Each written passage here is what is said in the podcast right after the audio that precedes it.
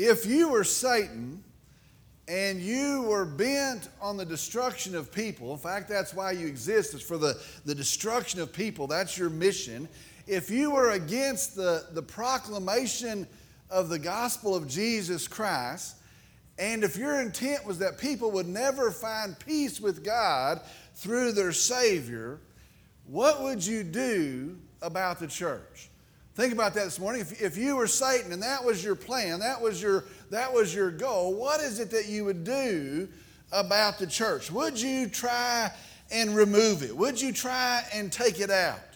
Well, friends, I want to tell you, he has tried that, and the Bible says the gates of hell will not prevail against Christ's church. If you were Satan, would you persecute it? You can't take it out, but maybe you would persecute it. Maybe you would inflict pain and suffering in the form of persecution. Maybe you would, maybe you would injure it through hatred and conflict and division. And maybe that's how you would stop the church. You would persecute it. Well, friends, I can tell you he's tried that as well. And the more that he does it, the, the crazy thing happens the gospel spreads. In fact, it speeds up as the persecution increases. And that's how it's been ever since the conception of the church. If you were Satan, what would you do about the church?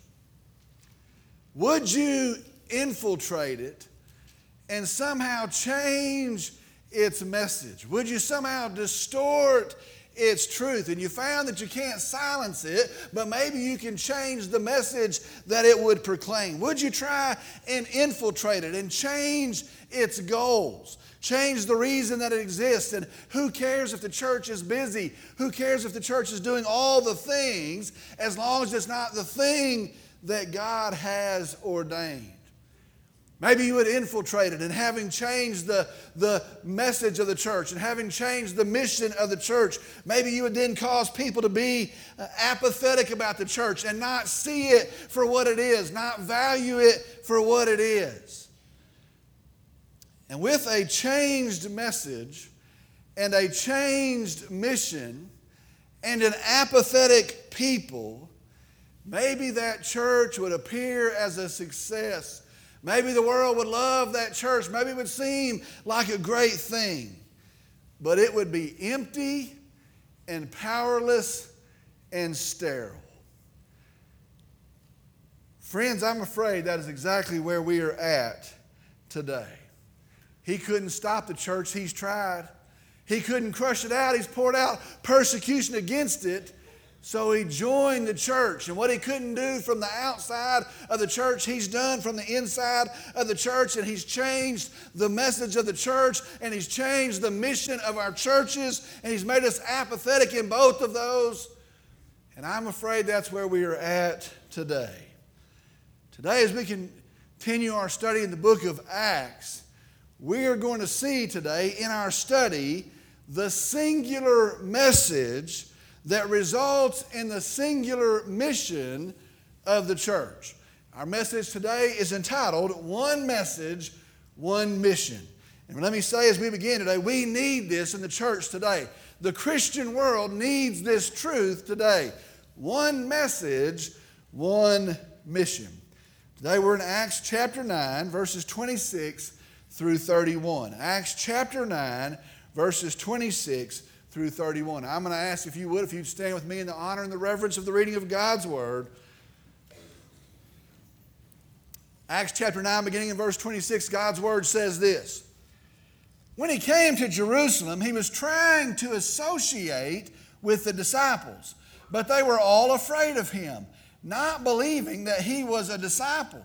But Barnabas took hold of him and brought him to the apostles and described to them how he had seen the Lord on the road and that he had talked to him and how at Damascus he had spoken out boldly in the name of Jesus. And he was with them, moving about freely in Jerusalem, speaking out boldly in the name of the Lord. And he was talking and arguing with the Hellenistic Jews, but they were attempting to put him to death. But when the brethren learned of it, they brought him down to Caesarea and sent him away to Tarsus.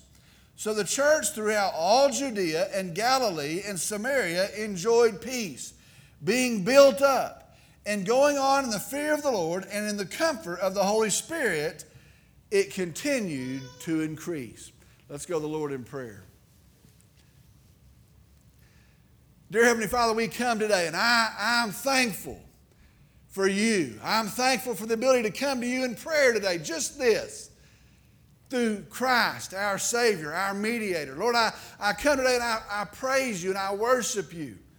We're thankful for you. We exalt you. Lord, I, I come now and I pray as we're, as we're going through this study that you would speak to us as the church, that you would lead us as the church, that it wouldn't just be a sermon to hear and to check away and leave this building, but we would be shaped and built in the hearing of your word. Lord, I, I know the world needs a church. And I pray that trained in the word of God that we would be that church.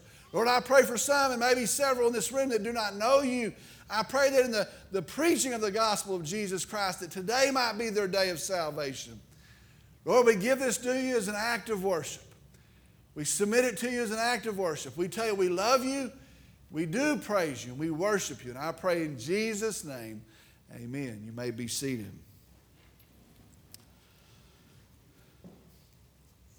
As we begin our study today, let me catch us up on the context.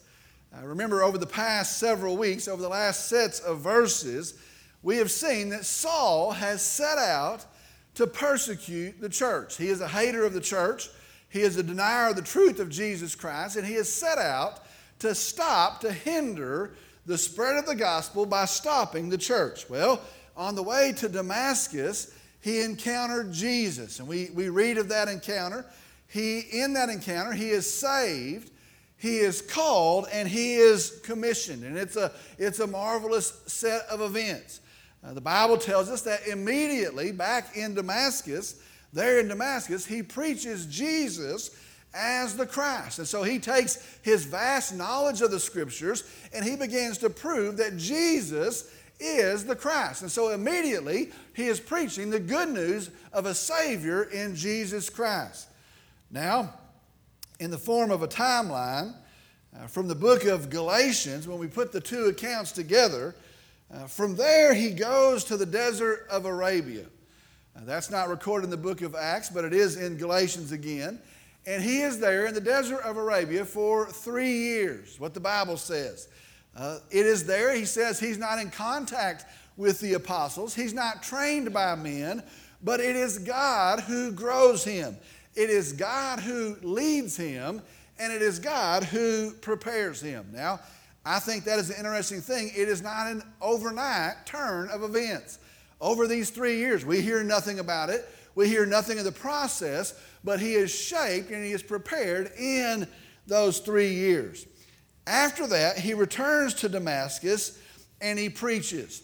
Now, the Bible tells us the Jews there, they want to kill him. They want to see him dead. In fact, they plot, they plan to kill him. Well, Saul hears of their plans, some others hear of their plans, and he escapes. The Bible says he's lowered in a basket outside of a window out of the city walls. From there, we find our verse today, and that's where we've uh, come in our journey so far. So, starting today in verse 26, he's lowered outside of the city wall, starting today, verse 26. When he came to Jerusalem, he was trying to associate with the disciples, but they were all afraid of him, not believing that he was a disciple. Verse 26, the progression, the, the account moves on. He goes back to Jerusalem. Now, I think about that for just a second. What a trip that was. What a, what a long trip. What an interesting trip that was he leaves as a hard hearted hater of the church. Now, over three years later, he comes back as a bold preacher for the church. He leaves these three years ago. He is a hater of Jesus, but now he comes back and he is an ambassador for Jesus. Now, I think about that. I wonder during those three years if people talked about Saul. Maybe in the evening when they sat down for their evening meal, maybe in their, their break when they were doing their job, their work. Maybe they would say, Whatever happened to Saul? Do you remember the man Saul? Do you remember the things that he did? Whatever happened to Saul? I wonder if the high priest who gave him his papers to go and secure those folks in Damascus, I wonder if the, the high priest ever said, We haven't heard back from Saul. I wonder what has become of Saul. I, rem- I wonder if those Jews that he was their hero, if they ever said, Well, we, we thought we had a leader, whatever has happened to Saul. And there are rumors that are coming back to Jerusalem. There's rumors that are coming to town, but, but surely those aren't true. Surely he hasn't turned to the other side. And they hear the rumors, but maybe the question was, wonder what has happened to Saul. Well, the Bible says now he has come to Jerusalem. He came to Jerusalem and it says he was trying to associate with the disciples. Now, an interesting thing from the, the translation, it means he was trying to join himself to the disciples, to the believers. Think about that. He, he comes to Jerusalem, he is a believer, and so he tries, not just in a loose sense, to associate with the disciples, to associate with the believers, he actually tries to join in to the group of disciples. He tries to attach himself to the believers. The verse continues, but they were all afraid of him. They were terrified of him, not believing he was a disciple. Now be sure here they knew him. They knew him. He comes and he shows back up and he says, you know what, he's a follower of Christ and he tries to join them. He tries to attach himself to them, but they remember the violence that he incited. They remember the hardship that he has inflicted. They remember the day they buried Stephen, and the Bible says they wailed as they buried him. And I'm going to tell you very honestly, they couldn't stand him. Is Saul it is that Saul. Remember that Saul? You know the hardships we've endured because of that Saul? And he wants to join with us? Not that Saul. He tries to join himself to him, but they are afraid. Verse 27. But Barnabas took hold of him and brought him to the apostles and described to them how he had seen the Lord on the road and how he had talked to him and how at Damascus he had spoken out boldly in the name of Jesus. Verse 27, we read again of Barnabas. We know his name means the son of encouragement. We know that he is a great blessing to the church. Well, verse 27 says that Barnabas took hold of him. Now, I think this is uh, pretty awesome as we, as we see the verse ahead of it. It means that he literally got hold of him. He attached to him. Now, see the language here. Saul had tried to attach to the believers and they weren't having it, they were having none of it. But Barnabas goes and he attaches to him, he joins himself to him. And it says he, he brought him to the apostles. Now, primarily, this was Peter, uh, those that were with Peter. And he, he brings them to the apostles and he tells them how Saul had met Jesus on the road. Now, I, I, I, try to picture that conversation. Remember, these were the guys that, that ran with Jesus. These were the guys that had traveled with Jesus. And, and Barnabas says, He met our Jesus. He's been with our Jesus. And it says he tells them how he talked to them. Don't you know they would remember how they had talked to Jesus? Don't you know in these days that they would long to talk to Jesus? And Peter, Peter says, he's, he's talked to my Jesus. He's talked to Jesus. And I'm sure his ear leans in as he, as he listens to Saul, as he tells him his stories, he talked to Jesus. Barnabas says he tells how in Damascus he preached boldly. He says he's spoken out. Now that, that means that he did not remain silent. He has spoken out. He, he did not play it safe, but he spoke out the truth of what he knew, the truth of Jesus. And so he brings them to the Peter and to the disciples, to the apostles, and he says, You know what? He has seen Jesus and he's talked to Jesus and he's spoken out boldly. He wasn't silent about the truth of Jesus. See this Barnabas. I love Barnabas. Good old Barnabas. He acts as an encourager. Here comes Saul, and you know what? He has no people. The people he left, they don't want him. The people he's come to, they don't want him. He, he knows he's on a mission for Jesus Christ, but you know what? He has no one to, to stand with in fellowship. And I'm sure he's, he's lonely and I'm sure he's intimidated. And here he comes, and here comes Barnabas, and he encourages and he takes hold of him.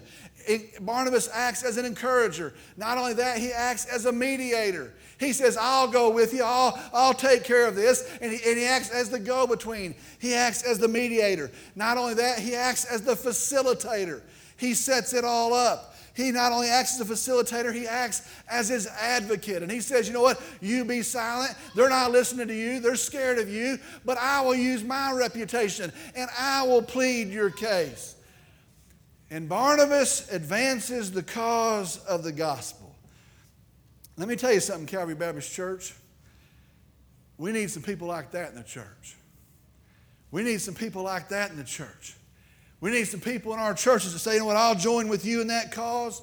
And I'll go with you. You won't have to go alone. I'll go with you in that cause. And I'll vouch for you in that cause. I'll even lend you my name. If you need a name to trade on, I'll give you my name and I'll stand with you. You won't stand alone. And they advance the cause of the gospel. We need Barnabases in our church today. Man, we've got folks and they're all griping about this and they're all worried about this and they've got this issue and that issue and they're trying to put a wedge of division in. We need folks to say, you know what, I'll go with you and I'll stand with you and I'll vouch for you and together we will advance the cause of the gospel of Jesus Christ. Verse 28. And he was with them, moving about freely in Jerusalem, speaking out boldly in the name of the Lord. Now, the book of Galatians, again, setting up the timeline, tells us that he was only with them for about two weeks. It's not a long time, but he's there, he's introduced. Evidently, they make amends. They accept him in, and he travels with them for about two weeks. He is moving about Jerusalem with them, talking about the apostles, and it says he is speaking out boldly in the name of the Lord. Now, I want to go slow right here. Notice in verse 27, in Damascus, he spoke out in the name of Jesus. He was not silent, he spoke out. Well, now in Jerusalem, it says that he is speaking out in the name of the Lord. Now, I want us to get this, get this today. Church, be sure he wasn't preaching a message and asking Jesus to bless it. He wasn't preaching a message and asking Jesus to endorse it. Some folks do that today. He wasn't preaching a message and attaching Jesus to that. Some folks do that today. No, understand, his message is Jesus. Make the distinction there. He doesn't come there and preach a message and say, Jesus, I need you to bless my message. He doesn't go and preach a message and say, somehow I'll attach Jesus to it. No, his message is Jesus. Now, that is, this is what that means, and we need to be very certain of this. The message of the church is the death and the burial and the resurrection of Jesus for the forgiveness of sins. Now, I'm going to say that again. We need to be very certain of that. The message of the church is the death and the burial and the resurrection of Jesus for the forgiveness of sins. And it is the singular message of the church. Churches today are powerless because we are preaching every message under the sun except the death and the burial and the resurrection of Jesus for the forgiveness of sin. Folks come along to me and they say, Well, it can't all be about that, can it? Surely not every message can be about that, can it? Surely there's room for some other message in our church, isn't there? Friends, I want to tell you, you go to the book of Genesis and you travel all the way through Scripture to the book of Revelation, and I want to tell you the message of the Bible is Jesus. Therefore, the message of the church is Jesus. How do you know? This is a very practical question. How do you know if you have a God sent, God honoring preacher or teacher? And man, that's I want to tell you how relevant that is. There's, there's everybody today has a platform. Everybody today can be a preacher. Everybody today, there's so many voices that you hear, everybody on the internet, everybody talking somewhere, and they've all got a platform to speak on. How do you know if you have a God honoring, God sent preacher or teacher? Here's your answer it is because they over and over, consistently, unapologetically teach Jesus. Well, that sounds pretty simple. Listen, that's the criteria. They over and over, consistently, unapologetically, if you're around a God sent teacher, they're going to take this book and they're going to open it up and they're going to tell you the story of Jesus. They're going to start in the Old Testament and they're going to work through it and they're going to have the word meanings and they're going to tell you the story of Jesus. And they're not going to get sidetracked when you're around them. It's going to be the story of Jesus. Have you noticed as we move through Acts, after the church is growing, after the church is established, after the church is solid in its growth, have you noticed that the sermons were about how to slay the giants in your life? Have you noticed once they got on solid ground, the sermon started to be how to live your best life now? Have you noticed once they got on solid ground, there started to be sermons about how to remove the toxic thoughts from your mind? Have you noticed my favorite in Acts 15?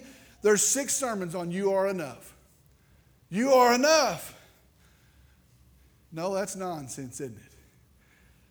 Over and over and over.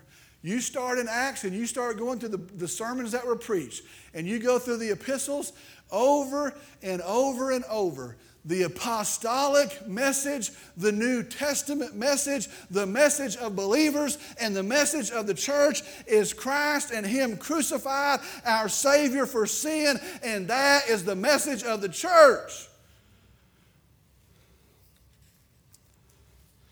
A few years back, I went to a church, visited a church, but we, we go on vacation and I, I like to visit other churches and see what other folks are doing, see what their churches are like. I don't know, five, six, eight years ago, we went on vacation at, at Christmas time and we visited a church. And it was the first message of the new year. We were there for vacation, that's why we got to hear it. And I remember going in this church, and everybody in this city was talking about this church. This is the church to go to. This is the growing church. This is the happening church. This is the church you need to visit. So we went to that church. And I remember coming to that church, and man, it was, it was packed. The parking lot's full, the auditorium's full. And I remember the choir up there, and it was so impressive, this giant choir. And I remember the band, and I remember the praise team, and oh, the music that they had. It was, it was tremendous, and it was so impressive. And all the people, and all the energy, and all the excitement, and all the songs that we did sing. And then I remember some guy came out. I'm not even going to call him a preacher. And with that setup, I'm, I'm sitting in my seat thinking, I ought to just go up there and tag out with this guy. With that setup, with that setup, all eyes are on this guy. With that setup, he walks up to this little old pulpit and he opens this set of notes and he says, Today's message, we're getting ready to start a new year. It's going to be a new year. And so today's message is how to prioritize your calendar for the new year. No joke. How to prioritize your calendar for the new year. He even had a verse, number your days, is what he told us how to, to set priorities in your daily planner. And he talked and he used illustrations and he had slides, and these people watched it. And I thought, you know what? They don't need to have an invitation. There's nothing to decide here. We have to bring our daily planners and lay them on the altar. And man, that may have been good information. And I think that church has doubled in size since then. But I want to tell you, brothers and sisters, that is not the message of the church. Our message is there is Savior, a Savior and salvation in the finished work of the cross of Calvary. Our message is Jesus. Verse 29. And he was talking and arguing with the Hellenistic Jews, but they were attempting to put him to death. He is talking, he is arguing. The word means disputing. They're saying, well, know this. And he's telling them the truth. Know this. That he is disputing with the Hellenistic Jews. Hellenistic Jews, these were the Greek speaking Jews. Now, I don't want you to miss this. Those were his people. Did you know that? Those were his people. That's who he was. He was a Hellenistic Jew. He was a Greek speaking Jew. Those were the people that he led. Those that, that he led, remember those? Those were his people. These are those folks. Remember, it says that they gathered around Stephen and those from Cilicia, those Greek speaking Jews, they argued with Stephen. Those were these people. Remember when they stoned Stephen? It was the Hellenistic Jews. Remember who was there holding their coats? These were his people. Very quickly, less than two weeks, they want to kill their old hero. These are his people, these are the ones he led. Man, Saul, tell us what you found. Hey, Saul, we know you. Tell us what you found. No, in two weeks, they're ready to kill their hero. Let me give you this warning. Sometimes, and I might say oftentimes, some of your biggest opponents are going to be your people the ones where you came from, the ones that you never guessed would turn on you. And it's not about you, it's about their hatred for the truth. And he finds out very quickly some of your biggest opponents are some of your own people. Verse 30. But when the brethren learned of it, they brought him down to Caesarea and sent him away to Tarsus. But when the brethren learned of it, they brought him down to Caesarea and sent him away to Tarsus. I love this verse. I love this verse for one word brethren. Brethren, I love that. Now, listen, in the book of Acts, I think it's kind of funny. In the book of Acts, nobody is yet sure what to call these crazy people. We don't know what to call these followers of Jesus. And so we call them followers of the way. They've been called that. We call them saints. One time last week, they're saints. They're not sure what to call these folks. Well, here they are called brethren, brothers. This guy that they hated, this guy that they couldn't stand, this guy that inflicted so much pain upon them, this guy that they were terrified of, it says, and the brethren, his brothers, came and they took him down to Caesarea and they sent him on to Tarsus. Tarsus was his hometown. Saul of Tarsus. That's his hometown. And I have a question. There's not really an answer to it. But why did he go there? Why, why there? And I can tell you the answer is well, God evidently wanted him there, and it's, it's Christ that tells him to go there. But, I, but I, I see that he sends him, they send him off to his hometown. Why there? Remember, Jesus said a prophet will have no honor there in his hometown. Why there? We know out of there is going to launch the greatest ministry I believe this world has ever seen. We're going to see a tremendous impact, and that's going to launch out of there. But why there? We're not sure. There's no, there's no right answer to that, but here's what I think.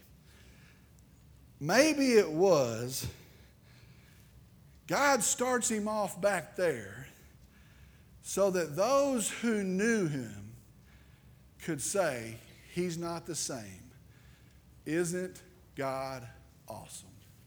That's what I think. That may not be true at all. But I, but I think maybe he's sitting back there, and this great ministry that's going to go and change the world starts in his hometown so that those folks can say, We know who he was, we know what he was like, we know the hatred in his heart, and isn't God awesome? Listen, for the third week in a row, you can't be saved and not be changed. You can't be saved and remain the same. And so maybe he sends him there, and it's a testimony to the God that changes hearts. Isn't God awesome? Verse 31. So the church throughout all Judea and Galilee and Samaria, the Palestinian church, it, it had spread other places, but so the church throughout all Judea and Galilee and Samaria enjoyed peace, being built up, and going on in the fear of the Lord and in the comfort of the Holy Spirit, it continued to increase. Verse 31 is a, is a summarization verse. Uh, the next verses, we're going to turn and go a different direction. We're going to take on a different subject. And so, verse 31 sums up this long set of events. It is a summarization verse summarizing what has happened up to this point. It says this The church enjoyed peace. Now, we know that that was short lived. We know it was just for a little while. But at this point, Saul has gone on. This, this agitator has become silent. He's become saved. And for a little while, the church enjoyed peace. And it says this, and the church was being built up. It means it was in the process of being made stronger. The church was being better equipped. The church was being instructed and growing, and they were growing in knowledge, and they're growing in faith, and they are becoming better prepared as disciples of Jesus Christ. Very simply, the church is getting stronger. What an awesome thing that is. What an awesome picture that is. The church isn't dying out. The church isn't stagnant. The church hasn't gone to sleep. No, the church is getting stronger. And it says, and they were going on in the fear of the Lord. Now, we talked about the fear of the Lord Sunday night. I told y'all not to miss it, so I'll just have to explain it. Going on in the fear of the Lord. What that means in the fear of the Lord, it meant that they so revered God. They so respected God. They were so in awe of God that they considered God. That's what it means to walk in the fear of the Lord. They respect God and they're in awe of God and they're astonished with God, and so much so that they don't want to get far from God and they don't want to walk in disobedience of God, and so they walk close to God. The church says, it says here, they considered God. They went on in the fear of the Lord. It means they moved forward and they're considering God. Is this what we're supposed to do as a church? Is this how we're supposed to do it as a church? Does this serve the purpose of the church? Does this fulfill the mission of the church? Does this honor God in the church? And it's not their plans and it's not their agendas and it's not the things that they want but they have lined up with God and they are walking with God in the church. And it says, in the comfort of the Holy Spirit. Very simply, that means God is with them. God is with them. They are growing as the church. They're becoming better equipped as the church. And God is with them. He encourages them, He uplifts their heads. He strengthens them. That's what Christ promised, isn't it? I will send for you a comforter. And so he comforts them in the church. And then the last line of the verse that summarizes it all is this it continued to increase. Folks, I want you to see this. We're about to wrap this up. The church continued to increase. It means the result of all of these things was the addition of souls to the church. It means the result is listen very carefully people are being saved. People are being saved. Folks, I want you to see this, and I want us to be very clear of this. I want us to understand this. If the church is doing what the church is supposed to do. You know what? The, the, the goal is not that the community would say, Oh, we love your church. If the church is doing what the church is supposed to do, they wouldn't say, Look at all the good deeds of the church. If the church is doing what the church is supposed to do, if the church is doing what the church was built to do, if the church is doing what the church is commissioned to do, lost people are saved. I think we've lost that. I don't know if that's very high on our radar anymore. Listen, the mission of the church is that lost people will be saved. That's why we come. That's why we preach. That's why we learn. That's why we train our kids, is that lost people will be saved. That's why we play the music. That's why we play the instruments. We want to have a mission where lost people hear the gospel of Jesus Christ and they are saved. The mission of the church is for lost people to be saved, period. That is the mission. And that's why there's only one message. That's why I'm not going to tell you about your daily planner today. You can figure that out somewhere else. There is only one mission to lead people to Jesus Christ. And so there's only one message the gospel of Jesus Christ. We exist to lead people to Jesus. And the summarization of it all is this and it continued to increase. Today we're living in the last days. I don't know how many folks have said that, but, but if, you're not, if you're not aware of that, look around. We're living in the last days. Lovers of money and lovers of self, revilers, evil, disobedient to parents. We are living in the last days. We are living in those days. Look at our world. And I want to call you as the pastor of this church. And I'm going to tell you, I'm going to call you to the most unpopular thing. I want to call you to the most unappreciated thing. I want to call you to the most hated thing, and that is this.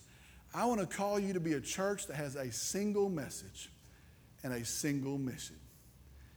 We're going to preach the gospel of Jesus Christ, and our mission is to lead people to the hope that is within us, our Savior, Jesus. You know what the world needs in the last days? I'll just be honest with you, it's not, a, it's not an election. They can have the election. It's not, a, it's, not a, it's not a court, it's not a politician, it's not an army, it's not a movement. It's what the world needs in the last days is the gospel of Jesus Christ. And I want to tell you who's going to deliver it? Not anybody, but the church of Jesus Christ. We have one mission, and therefore we have one message, and that is this Jesus saves. Jesus saves. Let's pray. During Father, we come. And I, I, Lord, I am humbled. Lord, I'm convicted. Lord, we get so distracted, we get so caught up in the things that we want and the things we like. We get so caught up in the world's answers that we, we forget, we neglect that there is but one answer, and that is Jesus. Lord, I pray for a church that's so single minded that if you bump into us, the good news will pop out. Lord, I pray that we'll be a church that exists for the mission of leading lost people to Jesus Christ. I pray that everything we do will be checked against that. I pray for the folks in this room that they wouldn't say, you know what, it's a teacher's job, it's a preacher's job, but they would understand they've been saved, they've been filled with the Holy Spirit of God, and they exist in this day, each of us, to lead people to Jesus Christ. Lord, bless us in that. Use us for that. Empower us for that. Lord, help us lead many home. Lord, as we were singing in the song earlier, Lord, as I was thinking about this week in verses, very shortly, very shortly, there's going to be a trumpet that blasts. There's going to be a shout in the voice of an archangel. And Jesus is going to come for his church. Lord, I look forward to that day. You tell us to comfort each other with those words. And those that have died will come with you. There'll be a reunion in the air. But Lord, I pray that in great character and integrity and resolve and faith, until that trumpet blasts, that we would be faithful to tell a lost world about Jesus. Help us, Lord. Use us, Lord. Lord, I pray for somebody in this room that doesn't know you. I pray that today, in this event, in this hour, that they might turn and trust you for their salvation. I pray that you'd move and work in their hearts. Lord, I pray that you've been honored. I pray as we leave here that you continue to echo these words in our hearts. We would walk in obedience and you'd be honored in that as well. Lord, we love you. We praise you and we thank you. And I pray in Jesus' name, amen.